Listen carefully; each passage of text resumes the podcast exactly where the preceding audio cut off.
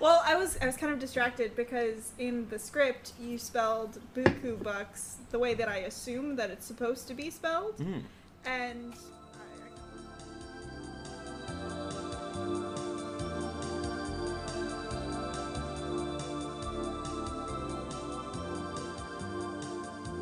Welcome to episode number 65 of the Memory Jar. As always, we are here to remember the cards, the decks, the people, and the stories that make Magic the game we love. I'm David Presswood, and with me, as always, is my co-host Christian Wright. Christian, how you doing? I'm doing okay. You know, it's just kind of waiting for the inevitable pest swarm that's going to be happening where I live, and uh, it's not going to be fun. Not looking Oh, it's- forward it's- to real life pests. Yeah, it's it's year 17. You have cicadas this year, right? Yeah, it's going to be loud. We might not have any episodes because during the cicada uh, spawning, because let me tell you, they are loud. They are very loud. Well, I have just gotten my second vaccine, so I am uh, waiting two weeks and ready to get going. So very excited about that. Yeah, can't complain. Well, on the magic front, this week we have a special guest returning to the show. I see her holding her dog here on the uh, the Google Meet. Uh, you know, with Strixhaven set in a wizard school, we knew we were going to have to take ourselves back to school and remember those late night hours in the library. And who better to talk about spending time in a library than our good friend Morgan Wentworth? Morgan, how are you doing? I am doing great, and my dog no longer wants to be on the show with us, Boo. so she's gonna go. Boo, Gemma, elsewhere. boo. Uh, yeah, now I think the last time you talked to me, I was in the middle of library school, and now I'm a full blown certified librarian, Wow. which is really exciting. So I've got the I've got the certification and the bona fides to go with um, all of the books I go, I'm going to be talking about today. I'm just super impressed that you went to school for a thing and now you're doing that thing instead of something totally different, like every other person I know, including me. You know, you know what? It's even among my graduating class, it is not the norm. so I was impressed too. Well, congratulations, and you know what a perfect reason to have you back on the show. I mean, last time you were on was episode 31, and we talked about your book-themed commander deck, which I assume is still going. It is still going in that I still have a, a hundred cards that I can pull out of my bookbinder Mhm. anytime I want. Perfect. Well, this is an interesting timing. Outside of the facts series, like we did last week when we did our Strixhaven facts, we rarely do episodes that tie into the most recent sets, but the current set, Strixhaven, literally features a huge library. So much so, it's an actual biblioplex in the middle of the campus. And so we thought there's no better time to have Morgan come back and join us again. Before we hit the books, let's do what we always do and crack open the memory jar. This week's random card from Scryfall is a classic Argivian Archaeologist. So this is one white white for a 1 1 human artificer, no longer summon archaeologist, like its original printing. And it says white white tap, return target artifact card from your graveyard to your hand. So this is actually super thematic with Lorehold. Yeah, what are the odds, right? Like, it's an honest to goodness archaeologist, and there's a whole school devoted to it, which is really weird. We talked about this in the last episode, but still, whole school of archaeology. It, I imagine they talk about the tales of the Argivian ar- archaeologists in their classes, in their history of archaeology. Yeah, this is a nice one. I had one of these back in the day. Fortunately, still have it now that I see it's $266?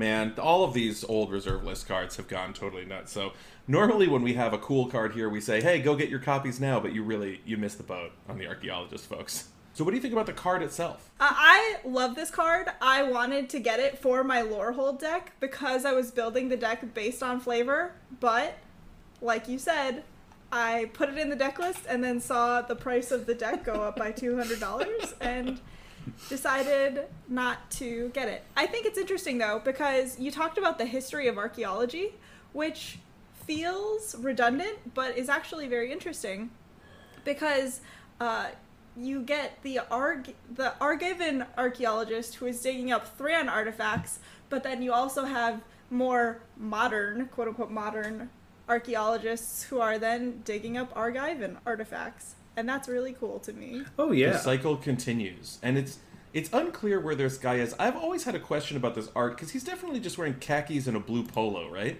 100%. And glasses. I don't know if you've ever been to a college campus, but that is most academics right there. Absolutely. And it turns out that was also true in uh, Antiquities, way way back in, in 1994. It's a it's a cool card. I mean, you don't get this effect a lot in white, and the fact that it's repeatable, it's a very fragile creature, but like certainly seems commander playable. I mean, Yeah. if it was cheap. I, honestly, they could probably make this into an uncommon, and it'd be fine. It's not like Goblin Welder. I don't know. True. So Argivian Archaeologist also has a successor that d- has a similar function that was printed in a modern set, so a lot more reasonable. I love this card. This is Daring Archaeologist, and it is from Dominaria, which was focused on the past. And when it enters the battlefield, you can return target artifact card from your graveyard to your hand. So it does the same thing, but only once. But whenever you cast a historic spell, you put a plus one plus one counter on Daring Archaeologist, and artifacts, legendaries, and sagas are all historic. And we've seen quite a few like legendary creatures in Strixhaven, and obviously there are a lot of different cool artifacts and sagas that have come out in recent sets. So I think that Daring Archaeologist is the spiritual successor to Argivian Archaeologist, and I wanted to to give her a little spot in the sun too. Well, and note she she's also wearing khakis and a blue shirt. Yeah, I mean, khakis and a blue yeah, shirt. It's Yeah. hundred percent the spiritual successor, and I, I hope they continue down this track. Not only the references in art to the older cards, but this was a really cool card. I remember seeing it and thinking like, if you can make this a four four, which you can if there's a you know artifact in your graveyard because you just get it and you play it the next turn. The card's super powerful, but I don't recall ever getting to play it in draft because artifacts were just not a huge part of that limited format. So uh, yeah, maybe they'll continue to do it. And if we have an artifact theme set like antiquities or like you know the Mirrodin blocks, let's let's get another archaeologist back in there to turn some some of this around. And I'll say too, they don't have a ETB effect for, like you know, there's Auramancer and there's um, Archaeomancer and all that. They don't have an ETB version of that just for artifacts. That is simply a body and a cost, and that's it. So maybe that's where it comes up next time. We finally get the complete cycle of that. Is that right? Is there no just return an artifact from your graveyard to your hand? Not that I can recall off the top of my head. We'd have to. Well, uh, Daring Archaeologist returns an artifact from your graveyard to your hand when it enters the battlefield. Is that- it does, but it also has the whole grow thing. It's kind of like Archa- Archaeomancer just returns an Oh, instant. you want the Yeah. vanilla? the van- like the French vanilla. Well, let's Well, find out. Let's find out. I know there are Let's a couple of cards that will do it with an artifact or enchantment. Oh, there So was I'm- one. Ma- oh, I'm Master so- Scald is close. No, I was wrong. There was. They did create one, but it was only in Jumpstart. Archaeomender. Yes, that's right. So So I, I remember because I- I, I picked up a couple copies of that card. Yep. Hmm, also, Treasure Hunter Yeah. from Oh, 10th Treasure- edition. Yeah, I forgot about Treasure Hunter. Also, Trusty Pack Beast. So, Christian, you're just way off here. There's like a we can. bunch I'll this just cut card. that. Don't worry about that. Oh, okay. Well, That's that's the I vote you of don't. okay, well, don't cut this part because I wanted to also put in um, what we probably all just did there was go to Scryfall, which is another form of a library, to the point where I was hoping that I could swing using an internship with Scryfall for my coursework, but they told me since I knew the people at Scryfall, I wasn't allowed to because we're supposed to be like practicing networking and stuff. But the Scryfall Advanced Search is a great example of utilizing Boolean search terms uh, to find things, as well as the metadata used in the tagger uh, as a way to like get super duper specific, while also allowing you to be like pretty broad and return, you know, all of the cards that return a tar- uh, an artifact from your graveyard to your hand, which is what we all just looked up. yeah, listeners of our podcast know that we are huge fans of Scryfall, and I have all kinds of complex searches that I have saved in different places, and we don't just use the random card button. You you can use the random card button with specific subsets of cards if you want a random instant. I have certainly been very active in the tagger feature, tagging things that are, um, you know, maybe not uh, all ages appropriate, which you know, it's important to know what's what's in the art of your cards. But it's been a wonderful resource, and I can't believe we used to use Gatherer. So in a Discord that I run, I actually had a conversation today where someone said that Scryfall was worse than Gatherer, and I've never been so mad at something in my life. I was like, "You are factually wrong. Just because you're an old fuddy duddy, I didn't go use these words. I like the person I was, I was arguing about this with, but like apparently Scryfall just is too weird with the spoilers or something. And I was like, no, you just you just don't know how to search. In their defense, Gatherer does have user ratings of cards that haven't been functional for a decade. So if that's what you're Yeah. looking for, it does have that. It's a great Scryfall. time capsule. Yeah. I I used to love going and looking through those user ratings. Oh yeah. Oh yeah, Long series of digressions, but hey, Argivian Archaeologist, cool random card to get from Scryfall. Let's talk about the main topic. So, Morgan is here to talk with us about books, specifically books that they are not teaching at Strixhaven. Morgan came to us with this idea and we thought it was perfect. So, my assumption is that the Biblioplex has all kinds of archives and little like secret nooks and crannies and restricted books rooms and all of this stuff. But there are probably a lot of things that still don't make the cut from all over the multiverse. And I want to know what those things are. What are the students not allowed to even know about? Uh, if you want to dive Yeah. deeper on this subject, by the way, there's a great list of in multiverse books at the MTG Wiki, and I will link to that in the show notes. And I hope that you all tweet books at us that you want to talk about because we want to hear them all. Yeah, and tag me because I want to. I want to know what in universe books that you are like talking about. Uh, yeah. So a, a quick note about the Biblioplex. The Biblioplex is uh, said to hold the knowledge of the multiverse. So it is supposedly has everything imaginable in it, which to me is bad curation because as a librarian, what you're supposed to do is determine what does and what does not go in the library.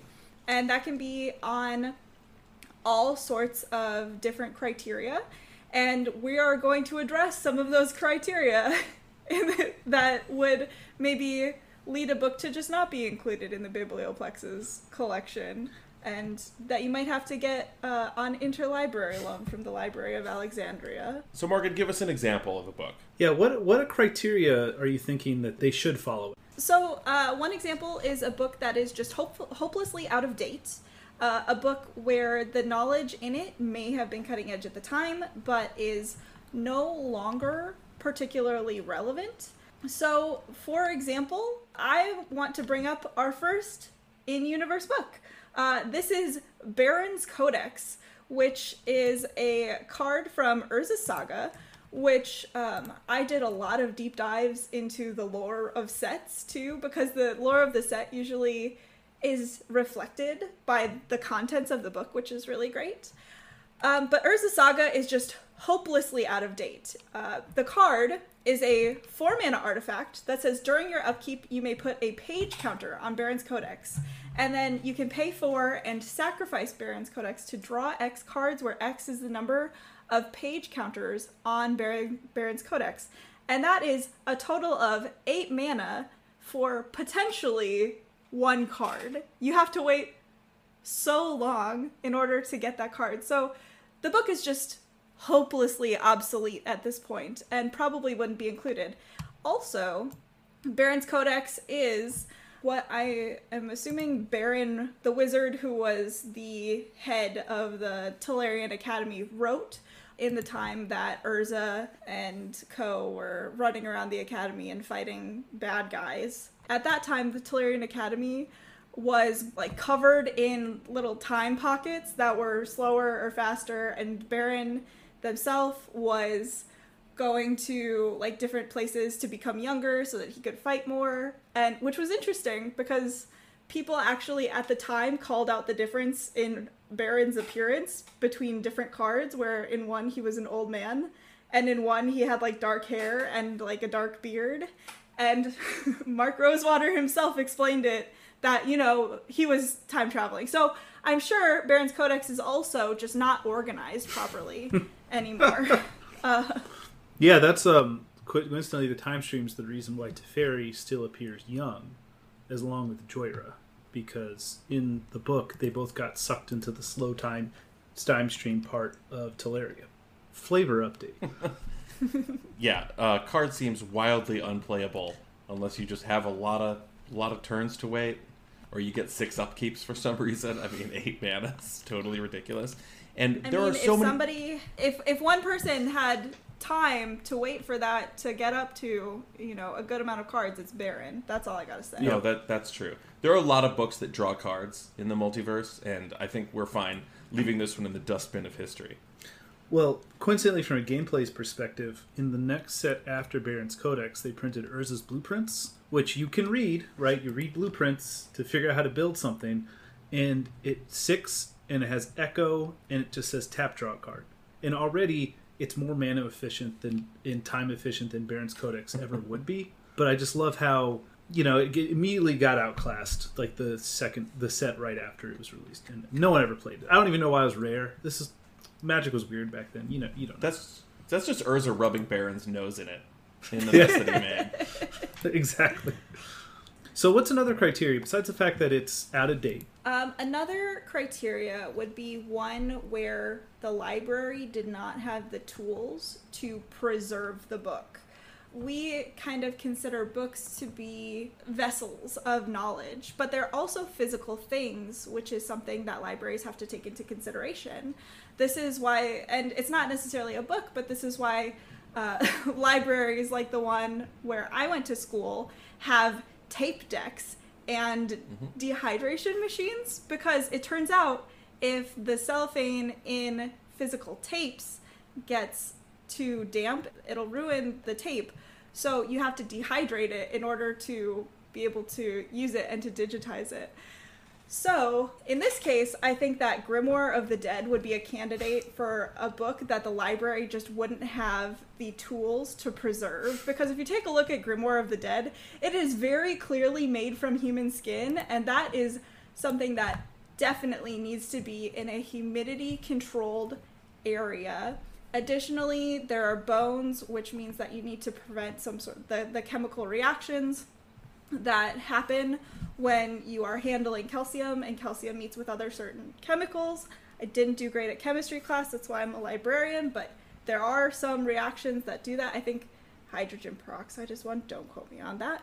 But yeah, the, the, the human skin factor, I think, outweighs its potential usefulness uh, as uh, an item in the Biblioplex collection. Yeah, I wonder what humidity combination you need to preserve both bones and skin, and if, if that's different. And the fact that we're even having that conversation makes me think there might be some ethical concerns about having the Grimoire of the Dead in your library. Yes. Well, also the fact that you don't want. I mean, this is going to go down another rabbit hole, but you don't want students to pull out their grimoire and then summon a zombie army from underneath Lorehold, which are hmm. probably also Kozilek beings too. So like, very problematic. the, the, the, the content is so I'm uh I'm a, I'm a person who thinks that content is probably going to be like the fourth or fifth thing that I consider when it comes to curation because libraries are supposed to be like a place where you hold knowledge, right? So I'm, I'm not going to say don't include grimoire because it talks about how to raise the dead.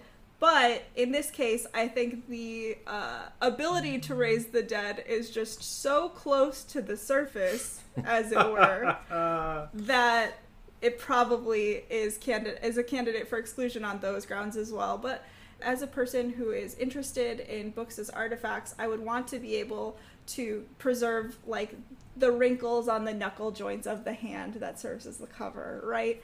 And I, I wouldn't want to risk that in an environment that is as big and therefore as varied as the Biblioplex is. Yeah, that certainly makes sense. And you could have the book and just not let the students read it, not teach it to the students. Those are different things. It's important to preserve, but maybe you don't want to share these lessons with impressionable young students. Although there might be a new day rising at Strixhaven now that the veil is off of Professor Onyx. I did, after we talked about it last week, go and read all the magic story, and the last paragraph from the last magic story for Strixhaven involved uh, Liliana introducing herself as the professor of the necromantic arts course and said, "My name is Professor Liliana Vess." Oh. The the veil is off, as it were, and she's uh, that's a that's a chain veil pun. There you go, folks. And uh, she's um, disclosed her her true identity. So she's go- I mean, it's necromantic art. She's going to raise some zombies. She might need a Grimoire of the Dead or a Stitcher's Tome or a Necromancer's Handbook or any of these other things from around the multiverse. One of the things that's interesting um, is that there aren't zombies in in the man in the traditional manner of speaking on uh, on the on the plane where Strixhaven takes place, uh, Arcavios, and the the colors where you would expect to see traditional zombies are black and green, but instead of using bringing dead things back to life to use them that way, they are killing things such as uh, pests in order to uh, use that energy that way. Uh, additionally, the college that is most concerned with the past does not bring physical people of the past back to life. Um, they bring spirits of those people back, or they bring statues to life, which is completely, completely different than zombies. Like you're you're you're more worried about the essence of something in Lorehold than you are with its physical form. Well, and, Except and- for where the physical form makes sense to study, like a piece of Sure. war equipment. Yes. Well, and zombies are certainly the opposite of that. They're none of the essence and all purely the physical form. It'll be interesting if Liliana can add to that, or if she's just going to turn everything on Arcavios on its head. there is officially one zombie in hmm. Arcavios, and that is Moldering Karok, which is a two black green for a three three zombie crocodile. Oh, Has trample lifelink, but a zombie crocodile. So the only thing that are zombies are the crocs, and that is terrifying. So Yeah, I mean, you you think that they could have made like I don't know the squirrels the zombies, although squirrels themselves are also very terrifying. So they, I take that back. that seems very reasonable. Have we ever had a zombie squirrel in Magic? I don't think that we have. only one But way to find out. Yeah, that certainly seems like it is ripe for the next unset. Oh, absolutely. no, zo- no zombie squirrels. We're just gonna have to rely on our changelings for the time being. All right, what's another criteria that would cause you to exclude a book? I think that value is an important thing to take into consideration as well, and this this kind of goes uh, hand in hand with the preservation aspect because there is uh, an interesting part of accessibility where libraries are a good place for people to go to read books that they otherwise couldn't afford. If you are a student, you know this very well. Um, however, there are books where their value isn't necessarily in the knowledge that they contain, but in what they represent. For example, the Tome of the Guild Pact. Uh, the Tome of the Guild Pact is featured pretty heavily in the story of um, War of the Spark. It is the, as far as I could tell, this was this is what my research showed. It is the original Guild Pact, authored by Azor and kept under glass. So the the the the, the Tome of the Guild Pact here isn't used as a uh, as a piece of knowledge. It actually the the laws uh, that the Guild Pact represents are now embodied by Jace, the living Guild Pact. However, it is definitely more of a historical artifact than um, than a knowledge based one, and as such, the more appropriate place to put it would be in a museum. That makes perfect sense. And you know, it doesn't mean you can't have copies of the text, but yeah, the original Tome of the Guild Pact. I mean, Azor's not going to write a new one. He's just on Ixalan forever. So, good luck getting to the the big Sphinx. I think if this were accessible, even in that form, it'd be pretty confusing to students at Strixhaven. Can you imagine them reading the descriptions in the Tome of the Guild Pact about, like, oh yes, here's the Boros and what they're into, and the Lorehold being like, wait, this is what you use red and white mana for? Like, what what are you people doing? Why are there three armies? This is. um, I actually. So here's the other thing too. I think Tome of the Guild Pact is better in a museum than it would be in a library because it's been well. We've talked about this a lot, listeners, in our previous Ravnica podcasts. But I'm 99% sure most of Ravnica can't read, except for the people who are in Azorius. So it would be wasted anyway. It'd just be, or maybe also, or the Orzhov Guild and Azorius Guild will read. Everyone else is just kind of out of luck and good luck. And I, I, I think it's just meaningless to be like, I don't understand. Like, I just, They're kind of pegged into their own things, and reading is not fundamental in most of that uh, education system. I'm guessing. I don't You think know, there is the an education system. No, there is. I mean, you go to Gruul school and they just yell "smash" and then smash everything, right? True. But Yeah. you know, other than telling you what to smash, there's not even a lot of vocalization on that front. Yeah, I like to think of the Ravnica education system as more of a Montessori system Mm, where mhm. you learn a lot by doing and by experiences, whether that is to smash or, in the case of the Izzet, to blow things up, or in the case of the Simic, to see what happens when you combine a frog and a shark and an octopus. Yeah. It's terrifying, but the It way. is terrifying. Yeah. I mean, thank Uh, God, and uh, we have a, f- a whole plane f- devoted where everyone reads finally, because that's a step of progress for most Magic planes, right? Like, you're not telling me that everyone in Dominaria read, because I'm telling you that's not the case. Well, it's interesting because if you look at going back to Barrin's Codex, that had mostly is full of pictures. So you can kind of imagine that the communication system was more of a form of like not even pictographs, but just using pictures to convey meaning rather than necessarily using a codified written language. Sure.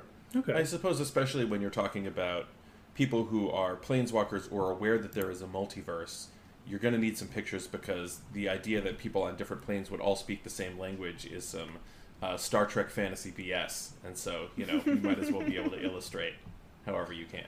How do you explain Commodore Guff, though? I don't explain Commodore Guff at all. Why not you, Christian? Oh, I don't not. This is past this podcast, but suffice to say, that whole trick with, if I remember correctly, please tweet at us if I'm wrong. But if I remember correctly, he ch- takes pages out of a history book to change history in the Invasion hmm. pl- Planes Shift Apocalypse storyline. If I remember correctly, sort of like Tamiyo opening the scroll. Spoiler with Emrakul. Emrakul's like, nah, I'm just going to change this story. So I don't know what it's going. I guess it's just like apparently you can change history if you're a Mary Sue Planeswalker. And Wow, Christian, do you have some uh, problems with the magic story that you want to talk about right now? Or? no, no, no, no. That's not the not the focus of this podcast. I bring it I don't know. some- I think it's been a, of a consistent quality level since 1993. I don't know about you guys. Um, I want to bring up a book that probably would be banned from Strixhaven. I think that a lot of the time, books could be banned for pretty frivolous reasons. And I'm going to also ascribe a frivolous reason to this one too. And it is because it doesn't necessarily fit the worldview of the people who exist within Strixhaven. Uh, and this is largely calling out the lore hold but also it is like the the Lorehold isn't the only college that can have thoughts about history, and this is uh, Sarpadian Empires Volume Seven. This is the only volume that has a card, and this this is my big gripe with Lorehold. I love it to pieces, but I think that Lorehold fails to take into account the slant that books take, regardless of whether or not they're intended to be something like propaganda and it's because books are written by people and they're therefore they do have intentions behind them. So using books as a representation of what it was actually like in the before times is probably less useful than like talking to the elder dragons who were actually there and coincidentally are still around. Sarpadian empires goes the other way however. The actual creatures that participated in the fall of the Sarpadian Empire are stuck in the book.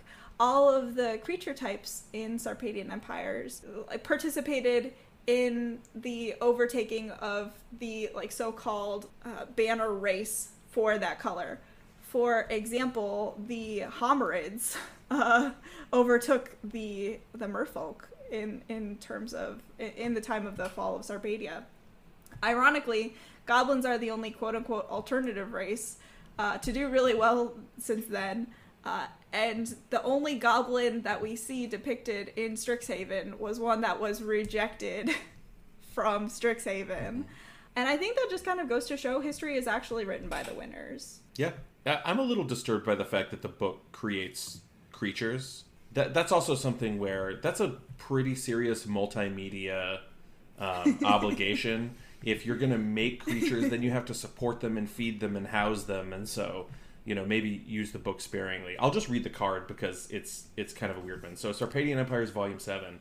Um, the title's all in italics. First of all, which is highly relevant. I believe the only black border card that has any italics in the title.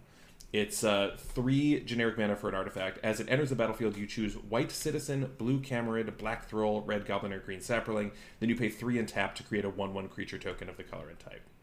So, I've seen this used mostly for goblins and saprolings. I don't know that anybody has ever said, you know, I, I really need to make some camarids with my Sarpadian Empires Volume 7 in this commander deck, but is it, that's the kind of thing that's going to take some serious work on the part of the librarians to uh, deal with what comes out of it. I, w- I will say from a gameplay perspective, I did play this in Time Spiral Limited because it was Mm-hmm. a six, essentially a three man token generator, and Yeah. like I think I did create mostly goblins with it, but still.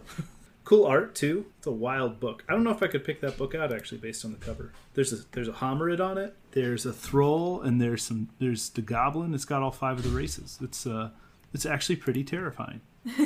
Yeah, the fact that light is shining out of the book is maybe an additional challenge. I don't know if that's.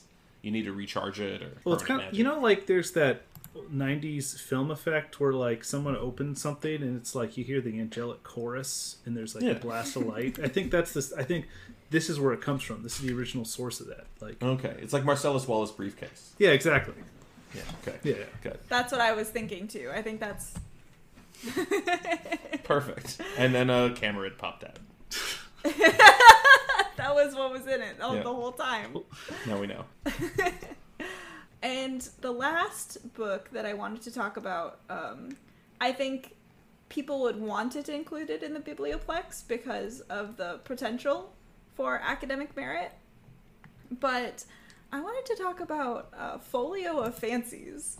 Uh, Folio of Fancies is one of the more recent additions to the uh, Magic the Gathering card with books in the art canon. Uh, it's from Throne of Eldraine, and I love it very much. I'll read the text first because this is one of the best flavor to mechanics representations of a book that I have found in in the book in the in the magic book universe.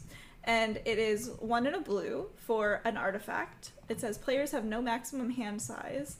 Uh, you can pay xx and tap it to make each player draw x cards or you can pay two and a blue and tap it uh, for each opponent to put a number of cards equal to the number of cards in their hand from the top of their library into their graveyard and this is kind of I don't know if we mentioned this in the last video, but the backs of magic cards are literally meant to look like a book.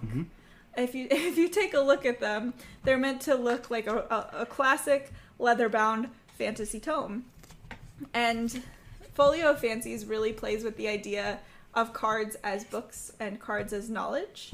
Um, so the players have no maximum hand size. So in your immediate, uh, you are able to look at as many uh, as many pieces of knowledge as you want, and you can for like an unlimited amount of mana, you can draw an unlimited, or you can experience an unlimited number of knowledge. However, the downside is uh, once you have all of this knowledge, you are also going to lose uh, other pieces of your memories into your graveyard or into into the ether where they're no longer accessible to you. And it's just the kind of book where you can look at it day after day after day and get absorbing things from it but at the end of it you're just going to have nothing. And it's so cool. I love it so much. Like while you're looking at it you're so absorbed in it that you don't notice that maybe the the rest of your life is just running away. And it reminds me of the real life example of the Voynich manuscript, which is a book where people have spent so long trying to translate it and it might be a hoax or it might have some cultural context that we are missing where um, we aren't able to translate it because it is a series of like pictures and drawings and then uh, a language that is unidentified as of the last time I checked on the Voynich manuscript because there's constantly updates about it. Uh, but every time somebody says that they have translated the Voynich manuscript, it's just another theory. And at the end of the day, we're spending so much time looking at this manuscript and, you know, missing the world around us. Yeah, I had not made that connection between that and Folio of Fancies, and when you put that in the show notes, I was like, "Oh my god, you're dead right." Even the art of Folio of Fancies looks just like it. I mean, it's it's Yeah. seems like a direct reference and something that I certainly missed. I missed it too, and you could tell because it's kind of hard to tell too unless you really look at the card art. that the the text there's that little portal they have for Eldraine, like with the elk walking through. But everything else, it has like this random spider or snake. Sorry, it has this lighthouse. It looks kind of like gibberish, right? But it's hard to tell unless you zoom in. But thank goodness we can zoom into Magic Art. Thanks to Scryfall.com. Scryfall.com, all your magic searching needs in one place. We are not sponsored by Scryfall, but Please sponsor us. Um, yeah, uh, I'll speak from a gameplay perspective. This card sucks. I hate it. uh, that's a not a surprising reaction from you, Christian. I love it on the other hand, and I, it does have that duality in the gameplay where when you activate it and each player draws X cards, your opponents are briefly very happy because they've gotten that knowledge. And then slowly they start to get sadder and sadder as the rest of their knowledge disappears. I'm just This- saying, i- i- there are yeah. so many cube games, arena cube games, where I play it on turn two, and then my opponent goes, "Nice, nice, good game," and then I mill them for the next three straight turns, and they just look very sad. And I hate that because I do it, they do it, everyone does it. It's lame, lame. Could lame, have just been a mythic in that limited format, to be honest. Just like fewer games with Folio of Fancies would have been fine for everybody. The thing that I really appreciate about Folio of Fancies is it gives my book decks the shadow of a hope of winning the game somehow. because most books don't really do anything that's very proactive. They draw you a lot of cards, which don't get me wrong, best thing in the game. But uh, this one, I might have a win condition, although, you know, uh, it's kind of hard to have an artifact survive if people don't want it to survive in in the game Magic the Gathering Commander. So I have a question then, Morgan. Do you yes. do you play a do you play Library of Lat-Nam in your book EDH as a staple? Uh, it's not a staple, but I do include it because it is fun to explain what it does. Yes. and two, do you then just search for folio fancies every time? They're like, yeah, tutor for five, I don't care. And you're like, okay, folio fancies. Draw some cards. I win the game. You know, it's no because it's it's you ha- you have to kind of have some sort of variety. That's true. because there are a lot of really cool cards. Like for example, if I'm feeling really really frisky when I'm playing Commander, uh, I'll just want Spelljack in my hand because Spelljack is another card with a a book in the art and b just fantastic art and c a pretty reasonable effect for uh, Commander when everybody else is doing kind of absurd things. My kind of card 100% of the time. So now that we've gone through the criteria and some examples, we just want to fire a couple books at you, get your impressions, see if you think it's something you would include or not. You know, a lot of interesting books throughout the multiverse. I want to start with the Underworld Cookbook. So, has never had a card, but is referenced in flavor text of Granite Gargoyle from Alpha, Lightning Axe from Time Spiral, and then Saute, which was in Unhinged. And you know, important to note that the author of this cookbook is Asmoranomardicadaistinaculdacar. That's my guess on how You're- you you're correct. That. I did it. Okay, I did it as fast You're as correct. We'll just say Asmore for short. Yep. You know, my argument would be nobody in Strixhaven wants to bother pronouncing the author's name, and you know, it's it's kind of sketchy. It's about how to cook different creatures from all across the multiverse. Maybe not something that has I don't know. I- Maybe not something that has a lot of educational value because you probably shouldn't be cooking a lot of the creatures it's talking about. Right. Yeah. That's my argument too. What do you think, Morgan? I would agree that this one has kind of an unsavory subject matter. Ooh. However- Ooh, good pun. Th- thank you. I've been I've been practicing. Uh, but on the other hand, I think that this is a really important cultural artifact from uh, where is Granite Gargoyle from? The underworld. The un. Uh, yeah, it is from limited edition alpha. So it, it, it's it's so the the value of the underworld cookbook isn't necessarily in its recipes it is rather in the uh, cultural context that is surround that is being provided by the recipes and i think that gives it academic value uh, so it should be included Okay. Yeah. Okay. There we go. Uh, It's it's an interesting artifact just for background because I don't know that we've really talked about this on the show. Um, Asmore was a wizard who summoned a Lord of the Pit, so there's like an alpha story there. But according to the MTG wiki, ran out of stuff to feed it, So she just kept cooking different dishes. She she became its servant for seven years and seven days. Lord of the Pit being a seven seven. See how that works. And so she wrote the Underworld cookbook and made twenty copies. So only two copies sold, and so she ordered some imps to burn the rest. But the line to the incinerator was too long, and so they just sent him to the overworld by accident instead. And so then Asmore was haunted by all of the creatures she described as being delicious in the book. And so there's a little bit of danger involved in the process. I'm just still waiting for an Asmore card. There's no reason that Asmore shouldn't be present in Unset at some point. Maybe we'll find out with Modern Horizons 2. Maybe we'll finally get Asmore. Who knows? Wow. And on a competitive, you know, summons a 7 7. Who knows? Who knows? Hell yeah. Okay, so the next one, I just want to see if an old book is worth it. So this one is Fool, Fool's Tome. It's from Tempest. The card itself is four for an artifact, two tap draw a card, uses ability, only you have no cards in your hand. Whatever. Let's read the flavor text because I think this is just the, the pitch for it, right? So Squee asks, What's that? Ertai responds, It's a magical book. Squee, am I smart enough to use it? Ertai, you could say that. So is there any value including this when you have to be dumb to read it? I don't know.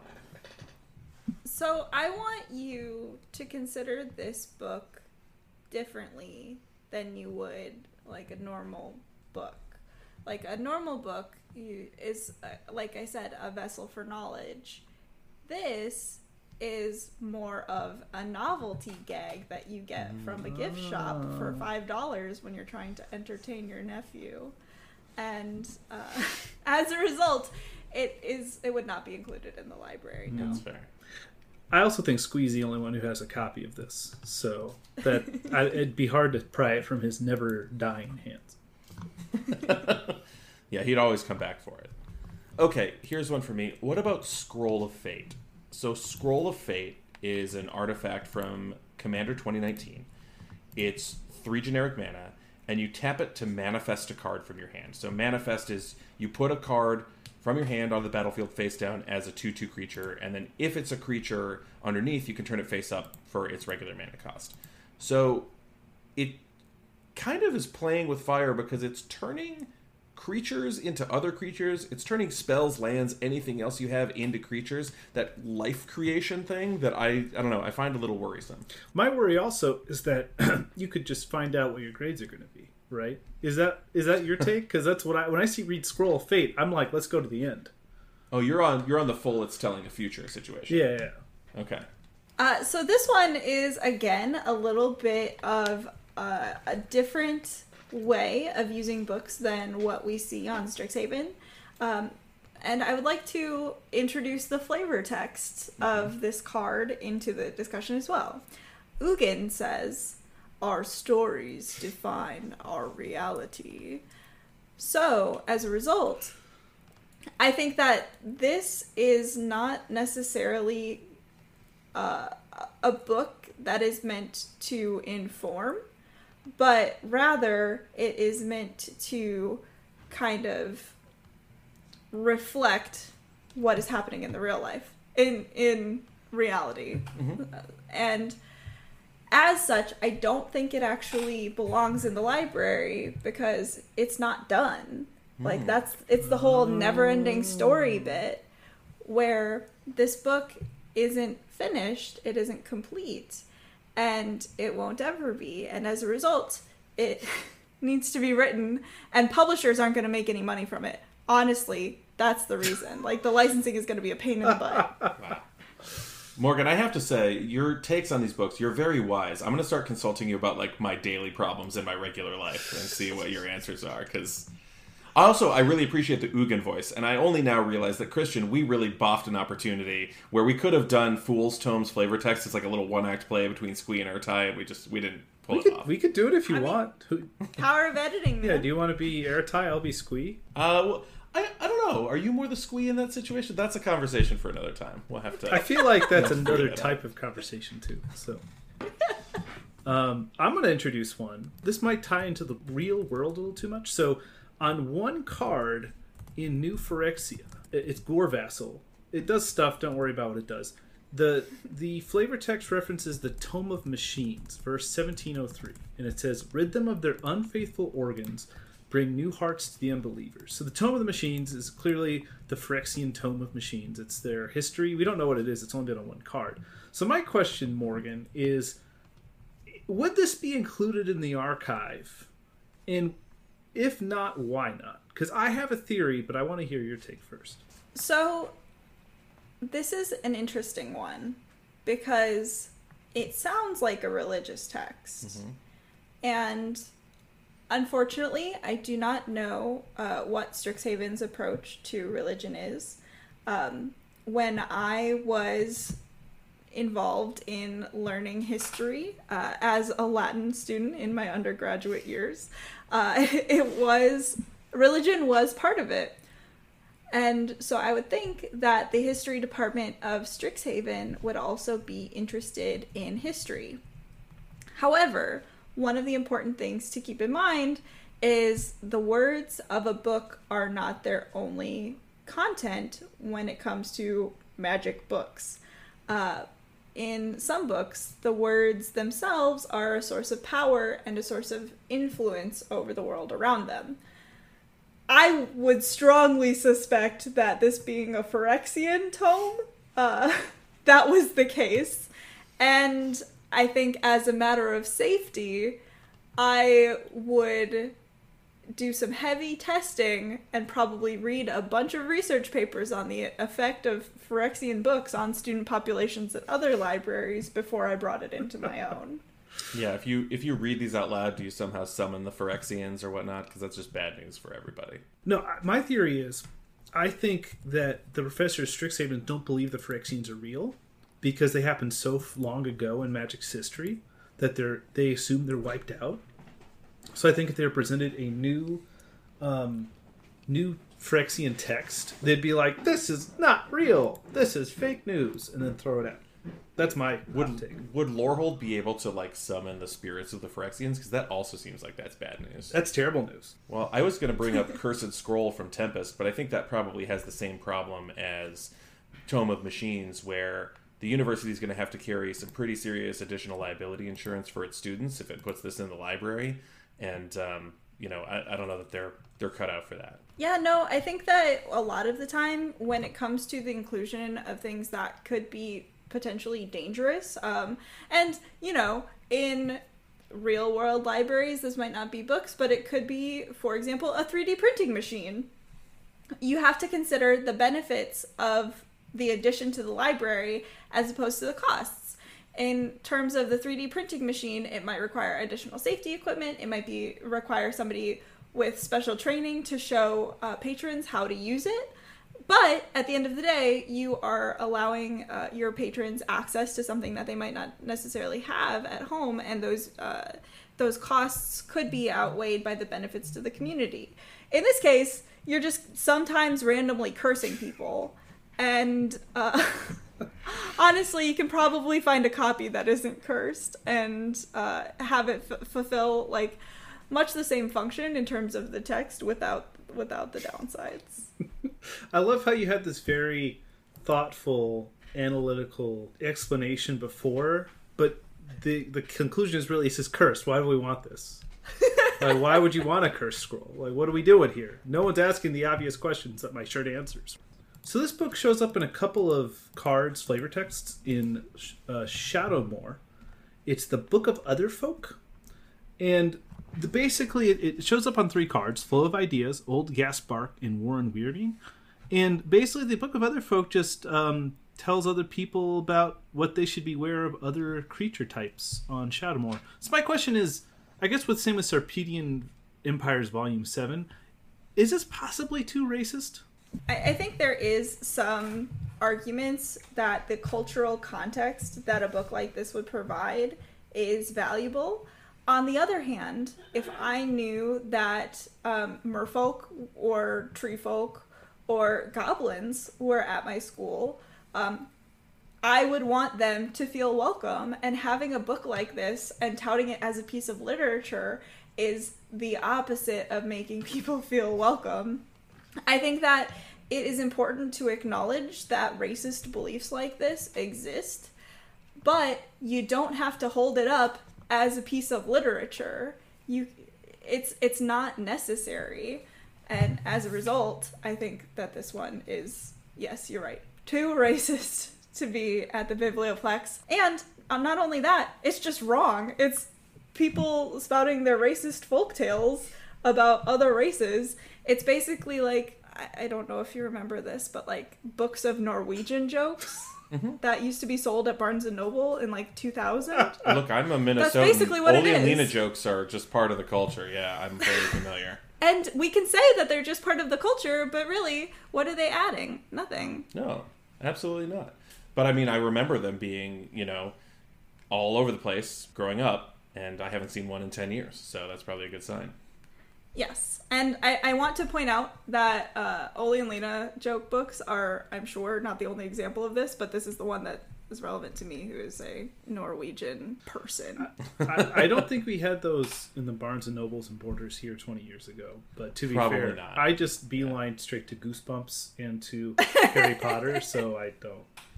You skipped the Scandinavian jokes section that in No. Virginia. I did. No, I did. Although the one I do regret not buying is I Borders in Singapore when I lived there. They had magic books, and I mhm. should have picked them out, and I should have just tried to send for the cards, even though it was Right. like two years after.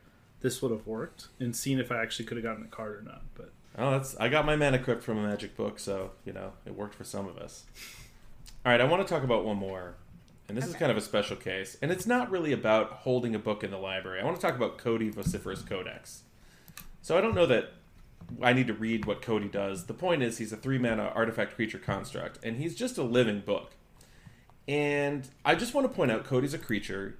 Uh, he, you know, he can teach, but you cannot really teach from Codie. I feel like if you opened his face and read it to the class, that might be a problem for folks. You should respect other sentient beings. My question is, does Codie live in the library? What are your thoughts on this subject? Does Codie want to live in the library? Well, I, I- think like I that's my That's- question. Where It's does part he of the live? question. yeah, I, I think the the most important thing to consider is Codie's own attitude towards the library. Obviously, Codie has uh, legs and can wander around the campus of Strixhaven just course. as easily as a lost first year student, and as a result, uh, it uh, opens up a lot of options, and I think makes the campus a lot more accessible for them as a book, and I think that like determining that Codie lives in the library simply because they are a book is the wrong way of going about things. Um, considering that Codie is a talking book, that's literally what the name Vociferous Codex means. I think we should ask them. I yeah, have- no, I, I fully agree with that. I think my question is more not knowing anything else about Codie because Codie's significantly underrepresented in the Magic story, and uh, you know I think that's very frustrating for all of us. I don't know if a talking book would be interested in living in a library because the other books are there, or is it so different than the other books because they're not sentient and it is that that makes a difference? Or do you allow someone who is vociferous to be in the library long term anyway because you know that's not you're not supposed to talk loud in the library. You you bring up a good point. I think like on the one hand, I am very concerned about respecting Codie, but I also want to respect the other people at Strixhaven. So there is some amount of compromise that needs to be done, uh, as well as just being aware of what's going on around you. So Codie, being a book that likes to talk to people, might feel more comfortable in the library because that is where people go to experience books anyways. And it would actually be a great place for them because they they would get to talk to people who are an attentive audience. However i think you're right. I think that knowing the use that you want the library to be put to is very important. But then again libraries are increasingly becoming collaborative spaces and going into a library and expecting complete quiet just isn't realistic these days That's true. I think there's just a lot of unanswered questions in this situation.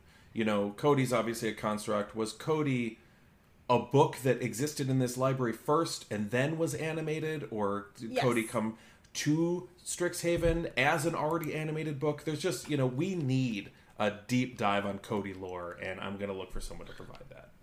I have a question about Codie, which implies some terrible dark things about the Magic Universe. So Hmm. in the teaser trailer for Strixhaven, Codie has a Brooklyn accent. So does that imply a that other accents in the American Northeast are exist? And B, does that mean we can get a Philly accent from a character sometime soon? because I just want to hear like Urza be like, you know, oh, where's the Wooder ice? What's that John? I need to kill the Phyrexians. Like, Now, now I just want to know. You're making me want to know if Codie has a Brooklyn accent because Codie is from Brooklyn, or because Codie is a book about Brooklyn. that's a good question. Maybe the original book for Codie was a, a tree grows in Brooklyn, and it just it just that's how it sprouted. Actually, I guess it would have been more like traditional old world Irish if that was the case. But you know, So I actually happen to know the background of Codie, the vociferous codex. Oh, okay. So I want to uh, cite the Wizards article "Legends of Strixhaven," which is where I've seen this information before. Um, it's a cent- it's a centuries-old tome of convoluted mystical knowledge that has become gradually self- self-aware, uh, and it reads its own text aloud. Uh, so I th- I think that that is an, an answer to your question of what came first, the book or the brain, and the answer is the book. It is also more properly known by the Codex Vocifera, uh, but it is called Codie on the card, which I think is pretty cheeky. According to this article, it doesn't like the name Codie. The students started calling it Codie, and it just stuck, even though the Codex Vocifera doesn't like that. So, I, I think because it doesn't like that is yeah, I just it's stuck. I feel like that's just inappropriate to put it on the card. Then, you know, Codex Vocifera is not getting enough respect, is what I'm saying. Yes. Actually, Codex Vociferus is a much better name, in my opinion. Also, it saves some space. I like a more truncated name. All right, any final words on books in Strixhaven? I think in Strixhaven, it is extremely important to know what you're looking for because there are so many options for sources of knowledge that it is very easy to get lost, and in the case of the Biblioplex, probably very literally get lost. So, when you want to find a book, I think having great search tools is important, uh, which brings me to our spot. No. also, um, consulting a library a librarian is also something that you can do to help become more focused when you're looking for information and a librarian could take the form of like a content creator if you are looking for information on decks or a librarian could be the form of someone like me who knows how to ask you questions in order to narrow down what you're looking for and understand the purpose of your search for information. Before we go, I want to just talk a little bit about the move from blocks to individual sets, and I'm really curious what my co host and our guest may think about this. So, I think there's a general consensus that the move to all large sets that are drafted alone has been pretty good. The draft environments have played really well over the last couple years, and we haven't had to worry about how the sets line up where you're drafting two packs of one and one pack of another, or, God forbid, the one pack of each of three sets. And we've kind of eliminated the small set mythic scarcity issue where the third small set isn't drafted very much, and so the mythics are kind of hard to get a hold of. The problem I have is the story. So if you listen to our last show, and I mentioned it today, you remember that Christian didn't even try to explain the lore of Strixhaven, and I didn't bother. I hadn't read the story yet. I think that the full new story for every set is too much. It's a lot of characters, it's these really compact, tight little stories, and then we just move on immediately. Like, do you guys remember what happened in the story in Dominaria or Kaldheim or Ikoria? Like bits, uh, bits and I mean- pieces, but oh, broadly no. Yeah, I think if I hadn't would haven't had to do podcasts for those, I couldn't tell you. And you're right in the sense that they're so self-contained, and you know that there's going to be no connect- connective tissue to the thing that's coming after. Right. That you just don't have to care. It's kind of sad, actually. I mean, contrast that with Shadows over Innistrad, with the Eldrazi coming to Innistrad, or Ixalan with the vampires and uh, Mesoamerican theme, or Amonkhet and everything that happened in Amonkhet and Hour of Devastation. I mean, I remember all of these storylines really clearly, and I think part of that is they were developed and marinated over six months. instead of this three month set release window. You know, even the recent Ravnica quote unquote block, which had the two multicolored sets and then War of the Spark, they were all drafted separately, and they were all thematically a little bit different, but still connected. That worked really well, and we remember what that story was, and maybe that's the model. I will be interested to see what happens with the dual Innistrad sets this fall. They're designed to be drafted separately, can be played together, but maybe we'll get a little bit of a deeper story. How do you feel about these one set stories? I think that the one set stories are more intimidating mm-hmm. to try and keep up with than multi set stories because if I'm not looking for them specifically, they're going to be gone. And to me, that is a, a, a big issue.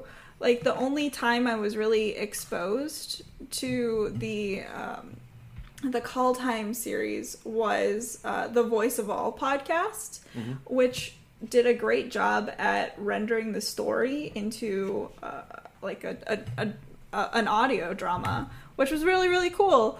But um, I'm not motivated to to search out the story because honestly, you don't need it for the cards. Right. And what would make more sense to me is if there was a build up in one set and a payoff in another. That would add some sort of stakes to following the story. Whereas you get all of that in the course of one set all at the same time, which just naturally doesn't build up the tension that you're looking for when you're creating any sort of story.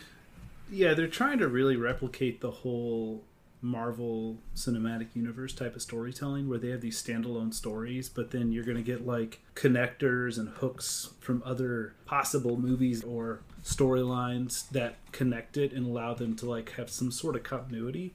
But you're not telling a cohesive story in one set. And I think the other thing is when you look at the set, it doesn't make sense why they choose some of the story spotlight cards they do. Like, for example, I couldn't tell you outside of maybe I can't even remember what the card is. I couldn't tell you what the story spotlight cards are for Kaldheim, right? Like they're not distinctive, and yeah, they have some flavor text to it. And I can remember um, Kaya killing Vorinclex, but Kaya's onslaught. Yeah, that's Kaya's Onslaught. I remember. but that's it. I couldn't tell you like any of the apparently oh, something um, open the omen paths or whatever was one, but like I couldn't tell you what that story spotlight was. There's no flavor text on it. They had the t- card had all the text in it. So I I think I was joking in the last episode about how they just need to make every set like Tempest, where the story is told on every single card. like, but I think they need to do that because otherwise you're getting this kind of half-hearted attempt with flavor where you're exploring the the lore of the world, but you're also trying to do the story at the same time, and it doesn't really mesh well. I think you both make really good points, and they're both highly compatible. Christian, we are certainly on record about liking the story spotlight cards, but you're right, the lack of flavor text, and maybe part of this is because we've had the wordiest two sets in Magic history over the last two sets, and there's just no flavor text happening, so we're not getting those little pieces. And Morgan, I totally agree. When I think about the Amonkhet block is a great example, right? Amonkhet is this first set, and it's this Egyptian theme, and you get this flavor for this whole society and what's going on there, and then the payoff comes in the second set after all that build up where it's like oh actually this is Bolas and he's been manipulating all of these people. And those things are really resonant. Whereas in a set like this where they just in strixhaven they dump a bunch of cards on you and they're like there's a story here but you're not really going to get it from the cards. You really have to do something external to understand the order of things. It, it doesn't tell itself and so i don't know hopefully we'll we'll get something different in the future I, I have one more thing to add because Yeah. I think it's important to take into consideration when you're thinking about Magic the Gathering as a game.